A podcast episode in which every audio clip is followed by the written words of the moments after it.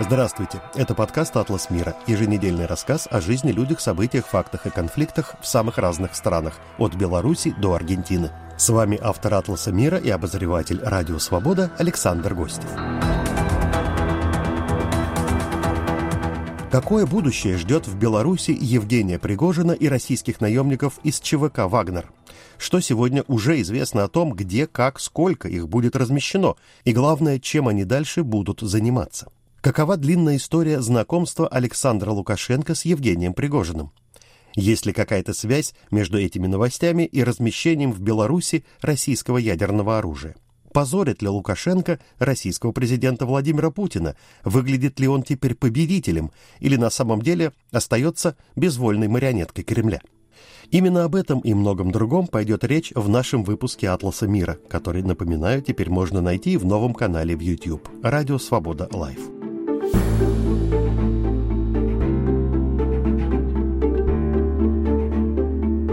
После попытки военного переворота в России Кремль заявил, что глава ЧВК «Вагнер» Евгений Пригожин вместе с тысячами своих наемников отправится в Беларусь. Каких-то других подробностей ни в Москве, ни в Минске пока особо не рассказывают, и вся эта более чем странная история остается покрытой тем, что зовется «туманом войны». Мой сегодняшний собеседник – обозреватель белорусской службы «Радио Свобода», политолог и публицист Юрий Дракохруст. В Беларуси следят за войной в Украине и всеми связанными э, с ней новостями с очень пристальным вниманием, причем явно на всех уровнях, что называется, и наверху, и внизу. Значит, следили и за развитием мятежа в России во главе с Пригожиным. В день мятежа Лукашенко ведь распорядился всерьез привести белорусскую армию в полную боевую готовность. Это по его словам и задним числом. А если говорить о самом мятеже, то складывается впечатление, что двойственные чувства испытывали все белорусы, причем независимо от политических взглядов. Правда, по разным причинам. Люди демократические, скажем, те, кто против власти, против Лукашенко, как бы с одной стороны этому радовались. Потому что есть схема, что если Россия ослабнет, то, может, какие-то откроются окна возможностей для Беларуси. С другой стороны, э, когда в России происходит такое, то всегда страшно, что это может в какой-то форме выплеснуться и в Беларуси. Но известный когнитивный диссонанс был и у людей, которые поддерживают белорусскую власть, потому что обе стороны конфликта – это русские герои для них. Есть великий Путин в Кремле сидит, но есть и герой Пригожин – Лукашенко вот э, несколько месяцев назад своему любимому пропагандисту вручил подарок кувалду. То есть это вот как бы обозначение того, что это наши. Тут и одни наши, и другие наши, и а как бы кого поддерживать. Хотя официальная линия до того, как путь разрешился, она была такая. Мы за Лукашенко и за Путина. Ну и Пригожин, в принципе, тоже не такой плохой, он герой. Ну а потом, после того, как оно разрешилось, э, понятно, что вот эта линия, что мы за Путина и за Лукашенко, точнее, уже за Лукашенко и Путина, она, ну, стала мейнстримом.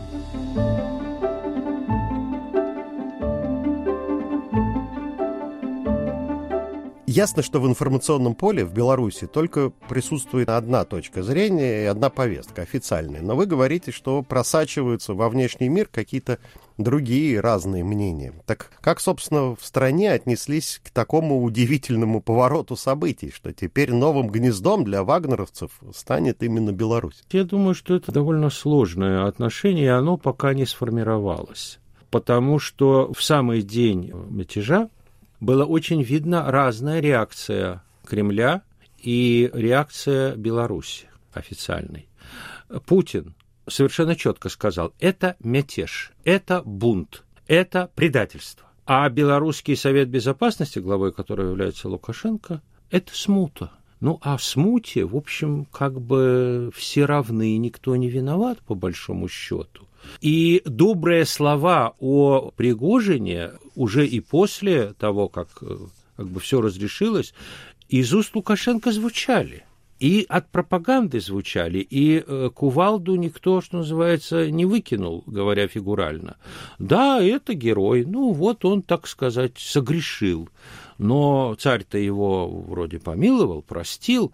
А что касается демократической части Беларуси, они, конечно, в шоке, потому что Если все вот так происходит, как оно говорится, ну, прибывают тысячи людей, каких-то бандитов, по сути, которые вообще из Беларуси могут пойти воевать в Украину и втянуть Беларусь в эту войну.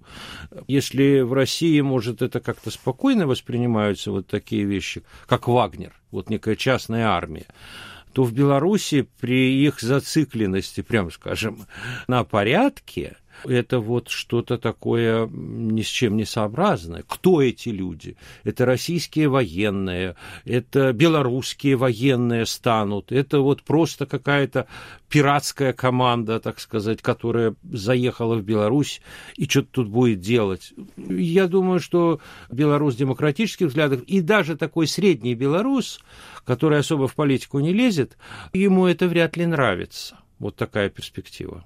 Так самое главное, что на сегодня, может быть, уже известно о том, где, как, сколько их будет размещено, чем они дальше будут заниматься. Вот промелькнула информация, что в белорусской деревне Цель, кажется, это Осиповичский район Могилевской области, за несколько дней построили там какой-то огромный палаточный лагерь. И сразу второй вопрос. Где сам Пригожин? Там? Сам Пригожин, судя по всему, циркулирует.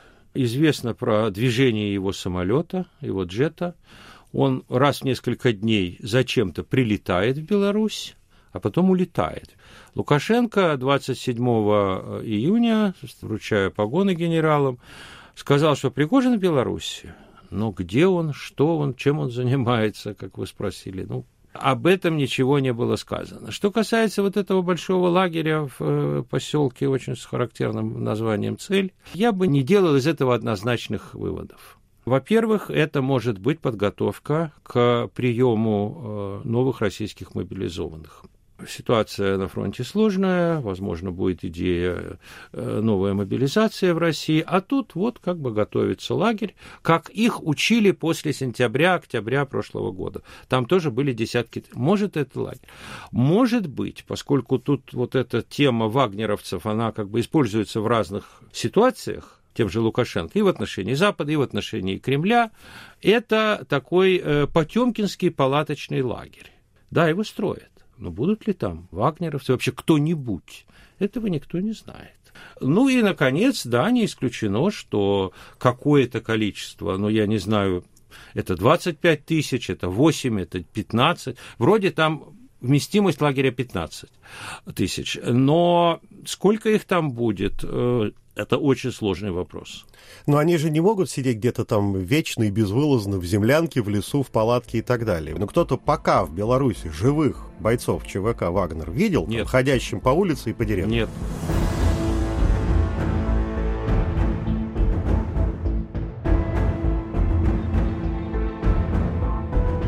И там еще я хочу сказать, вот интересное словечко Лукашенко употребил в отношении Пригожина, когда вот 27 июня он такую важную речь говорил, и говорит, ну я ему сказал, ну, Жень, ты перекантуйся в Беларуси.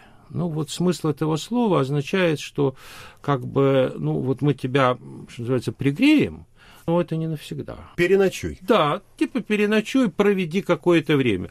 В отношении вагнеровцев тоже как-то по-разному Лукашенко говорил. Тот говорил, нет, мы лагерь не строим, у нас там есть какие-то, пусть там палатки разобьют. С другой стороны говорил, а вот мы инструкторами их в армии, они хорошо воюют. Тоже было сказано, а вот я министру обороны говорю, что, Витя, вот хорошие солдаты, нам бы таких.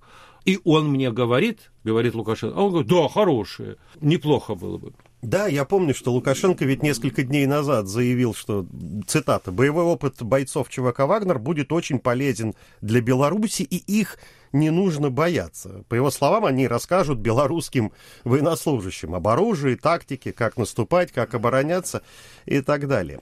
Тут ведь что забавно, вообще у Беларуси ведь имеется уже своя история взаимоотношений с ЧВК «Вагнер», и очень немалая. Ну, во-первых, интересна сама история знакомства Лукашенко с Евгением Пригожиным. Она ведь весьма длинная, кажется. Лукашенко говорит, что он его Женей называет.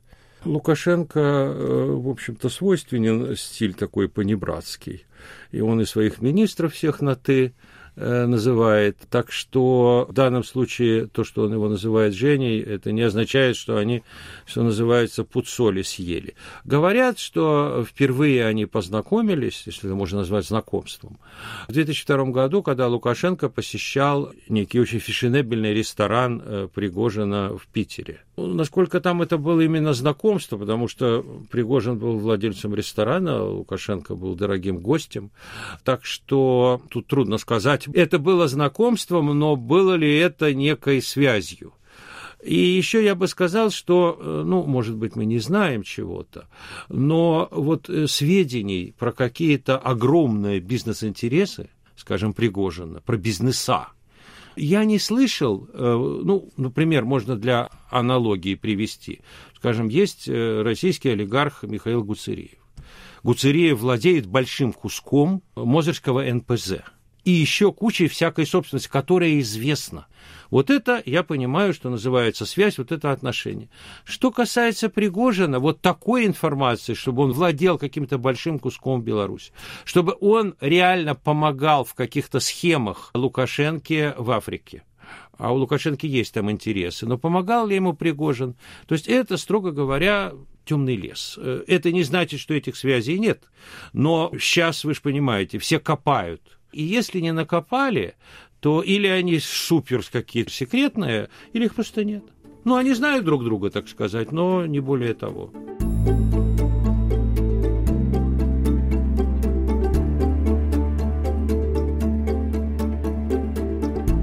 Во-вторых, мы все помним, это я возвращаюсь к длинной истории взаимоотношений Беларуси и ЧВК «Вагнер», так скажем. Три года назад, июль 2020 года, под Минском задержаны 32 боевика вагнеровцы. Еще один, кажется, был схвачен там где-то на юге Беларуси.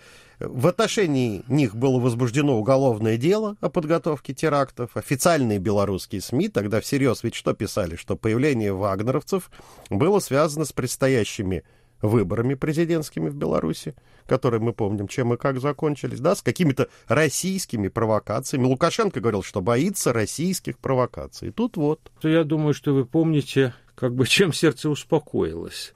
Оно успокаивалось как бы дважды. Один раз это когда в Беларуси началось народное восстание, начались протесты. Лукашенко вскоре этих вагнеровцев безо всяких объяснений просто отпустил в Россию. А потом стало известно, ну, не очень как бы так основательная, ну, такая версия, что это все была спецоперация украинских спецслужб, что вагнеровцев по сложной схеме выманили в Беларусь для того, чтобы самолет, на котором они хотели лететь куда-то, я не помню, перехватить над э, Киевом, посадить, ну и, соответственно, их арестовать. Так это, не так это сказать сложно, но в любом случае, как бы, эта ситуация э, разрешилась, разрулилась. И, насколько я помню, тогда Пригожин особо не скандалил. То есть он не говорил, моих ребят все взяли, я там Лукашенко порву на, на куски. Ну, как бы на войне без потерь не бывает. Ну, вот в худшем случае списали бы на потери этих людей, этих 30 человек. Ну, а так, в общем, все, они вернулись благополучно. Да, я еще ведь какую историю помню. Это уже май 21 года, когда случилось задержание Романа Протасевича, когда насильно в Минске был посажен этот самолет компании Ryanair, в котором он летел со своей девушкой.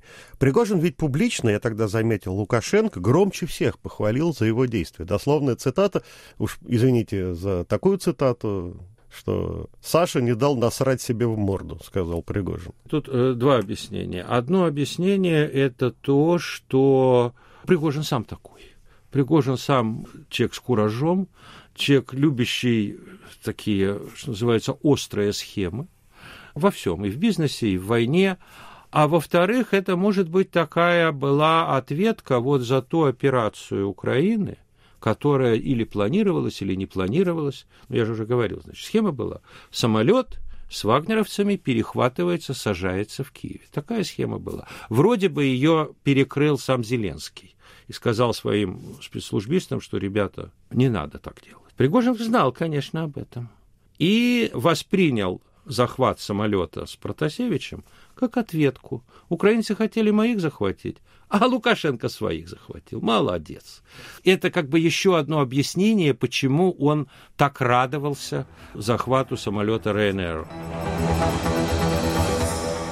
Вы слушаете, напоминаю, наш подкаст «Атлас мира». С вами Александр Гостев. Вместе с белорусским политологом Юрием Дракохрустом скоро мы к вам вернемся.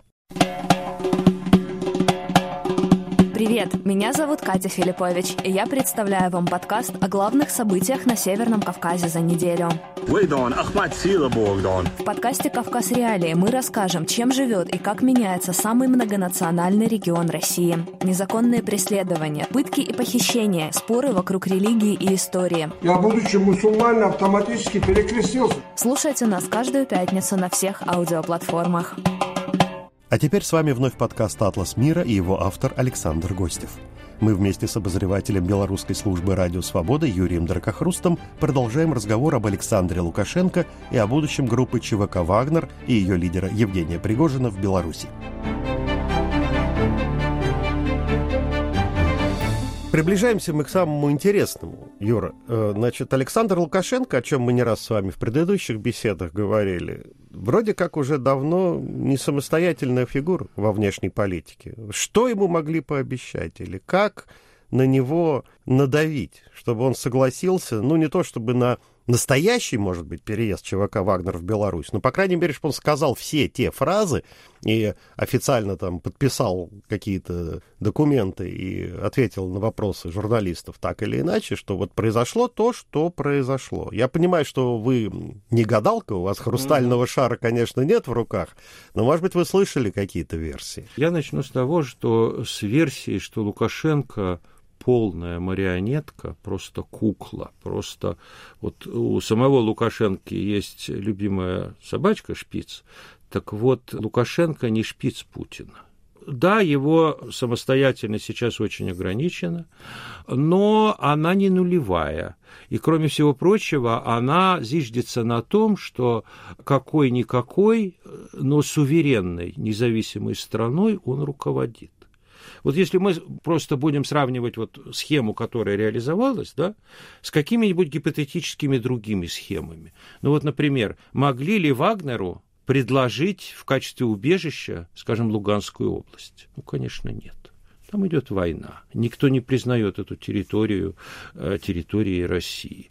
Или, скажем, другой вариант – Казахстан. Кстати, Путин в разгар мятежа разговаривал не только с Лукашенко, он разговаривал и с Такаевым.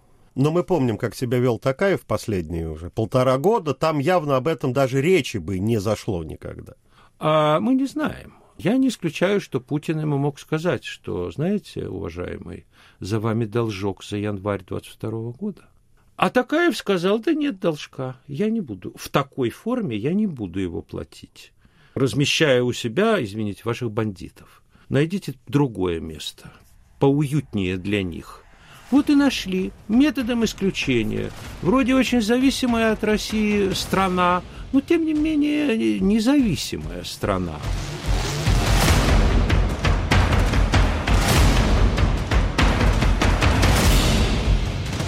Могли Лукашенко дать карт-бланш потом? Делай с этими вагнеровцами что хочешь. А, я думаю, что нет, потому что он слишком разного может хотеть. А если он сделает из них некую свою претарианскую гвардию, а в России считают хорошо и далеко.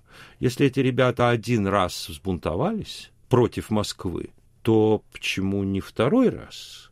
Я читал у каких-то российских блогеров такое интересное, что они говорят, с юга на Москву очень трудно идти. У Деникина, скажем, не получилось, там плохой ландшафт. А вот с другой стороны, прекрасная шестиполоска Минск-Москва. Танки пройдут спокойно.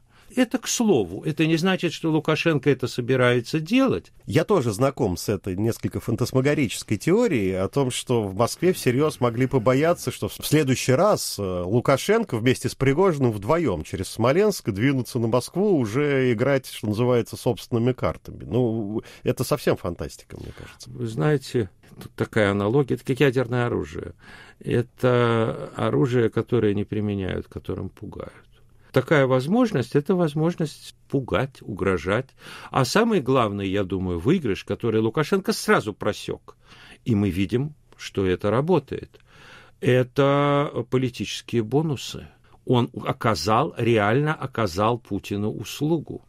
Может быть, мог бы и другой. Может быть, он э, не самую ключевую роль сыграл, но он ее оказал. И на самом высоком уровне. И обратите внимание, его благодарят и Путин, и Пригожин. Это редкая ситуация, когда оба и я, кстати, посмотрел вот недавно, буквально позавчерашние данные Левада-центра, ну, при всей условности опросов в мире вообще, в России, авторитарной стране, но тем не менее. Кому вы доверяете? Первое место – Путин. Второе место в России – Лукашенко. Третий, э, кажется, Лавров, потом там остальные. Пригожин очень немного, процентов 15. А Лукашенко 40% очень доверяют, еще 30% ну, достаточно доверяют.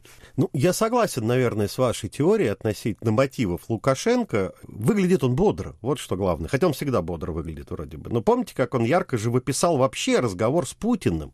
Во время мятежа, когда якобы Путин ему сказал, слушай, Саша бесполезно, Пригожин, он, даже трубку не берет, ни с кем разговаривать не хочет. Еще одна цитата. Мы думали, что рассосется, а оно не рассосалось. Ни в коем случае не делайте из меня героя, скромненько тогда. Это все какая-то прям кладбищенская буфанада. Но вот он Путина позорит при этом, вот что важно. Ну да, но это продолжение вот э, этой темы, которую я сказал, что я, как отмечают некоторые политологи российские, что Лукашенко фактически стал фигурой российской политики он как бы это закрепляет, в том числе и вот такими пичками в адрес Путина. И я бы отметил еще интересную вещь. Фактически впервые с 2020 года российская пропаганда стала, ну, не то что мочить, но подкалывать Лукашенко. И вот, скажем, Дмитрий Киселев в своей передаче в минувшие выходные фактически почти прямым текстом сказал, Лукашенко лжет. Так давно не бывало. Ну да, ну Лукашенко, я же сказал, он человек с куражом. Он считает, что ситуация сложилась такая сейчас, что он может ну, в каком-то смысле, так сказать, вытирать ноги о Путина, а Путин ему ничего не сделает. Вот в этой конкретной ситуации будет скрипеть зубами, но ничего не сделает.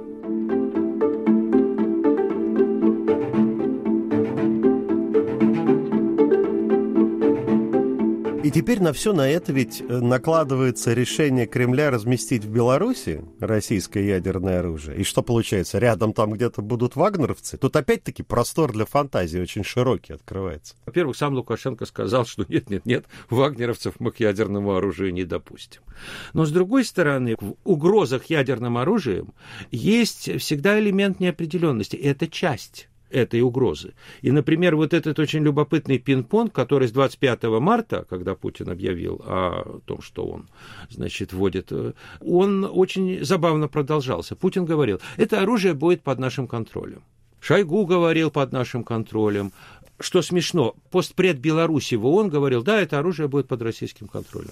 А Лукашенко говорил параллельно, это наше оружие. Это будет наше оружие. И когда Пескова спросили, так вот Лукашенко, он правду говорит? Песков сказал, слушайте Путина. Он не сказал, что Лукашенко неправду говорит. То есть это держать как бы противника в неопределенности. А вы думаете, мы дадим Лукашенко кнопочку или нет? Вы думаете, мы же врем все время. И Лукашенко тоже врет, вы, как вы говорите. А вы думаете, кто из нас врет на самом деле? И то же самое с вагнеровцами. Лукашенко говорит, нет, вагнеровцев не подпустим к ядерному оружию. А может быть, а вы думаете, уважаемые поляки, литовцы, немцы, а может, вот и допустим их так, поиграть кнопочкой. Вы за последние годы не раз очень удачно предсказывали развитие событий в Беларуси и вокруг нее. Вот последний вопрос. Можете рискнуть предсказать? Сам Лукашенко всерьез хочет иметь доступ к ядерному оружию и, б, сделать из вагнеровцев, если бы ему это удалось, претарианскую гвардию, как вы сказали? Или, что называется, съест он съест, да кто ему даст? Ядерное оружие он хотел бы, конечно, иметь. И он бы кнопку хотел иметь. То есть в этом смысле он себя видит Фиделем Кастро 62 года. 20 год он воспринимает как э, залив свиней, то есть как западную агрессию против него, как западную диверсию против него. И вот, чтобы этого не было, дайте мне ядерное оружие, я буду, так сказать, его в руках держать, чтобы вы меня не трогали. То есть ядерное оружие он бы иметь хотел. Что касается вагнеровцев, сложный вопрос. Знаете, вот я уже говорил об этом вот как бы поклонении белорусов э, порядку. В 2020 году в Беларуси когда все было очень бурно, когда была абсолютно зверская жестокость силовиков, но в Беларуси тогда не было никакого следа титушек. То есть действовали очень жестоко, очень злобно, но официальные силовые структуры государства. И вот эти вот игры с некими претерианскими гвардиями, с некими парамилитарами, с некими титушками, это не в стиле Лукашенко. Я не говорю, что он хороший человек, но вот он в этом смысле более модерновый как бы деятель, чем Путин. А у Путина норм. Да, вот ребята какие-то непонятно пираты, корсары, наши русские корсары. И я думаю, что вот таких вот корсаров Лукашенко не надо. Ну, если эти э, люди, скажем, возьмут белорусское гражданство, выйдут из российского – может быть, но даже, даже если так, скорее всего, их расформируют, их раскидают по разным частям, то есть им Лукашенко не даст быть боевой единицей. Потому что, э, я понимаю, это очень такие абстрактные схемы, а может, Вагнер пойдет по шоссе в Москву, а может, Вагнер пойдет в Дрозды, резиденцию Лукашенко. Мало ли почему, мало ли, так сказать, за чьи деньги, они вообще-то наемники. И их можно перекупить. И вот как бы, чтобы этого не было, Лукашенко, я думаю, его ответ скорее нет. Его э, как бы рекомендация перекантоваться. Напоминаю, что я разговаривал со своим коллегой, обозревателем белорусской службы «Радио Свобода» Юрием Дракохрустом. Спасибо, что были с нами. Наш подкаст «Атлас мира» всегда можно найти, скачать и послушать на самых разных платформах. От Spotify до Google Podcasts и Apple Podcasts. И, собственно, нашего сайта свобода.орг. Ищите специальную студию подкастов «Радио Свобода» в Телеграм и вновь напоминаю наш канал в YouTube «Радио Свобода Лайв». Звукорежиссер этого выпуска Юлия Голубева. А я, Александр Гостев, с вами прощаюсь на неделю. Всего доброго, не болейте и мира нам всем. Студия подкастов «Радио Свобода».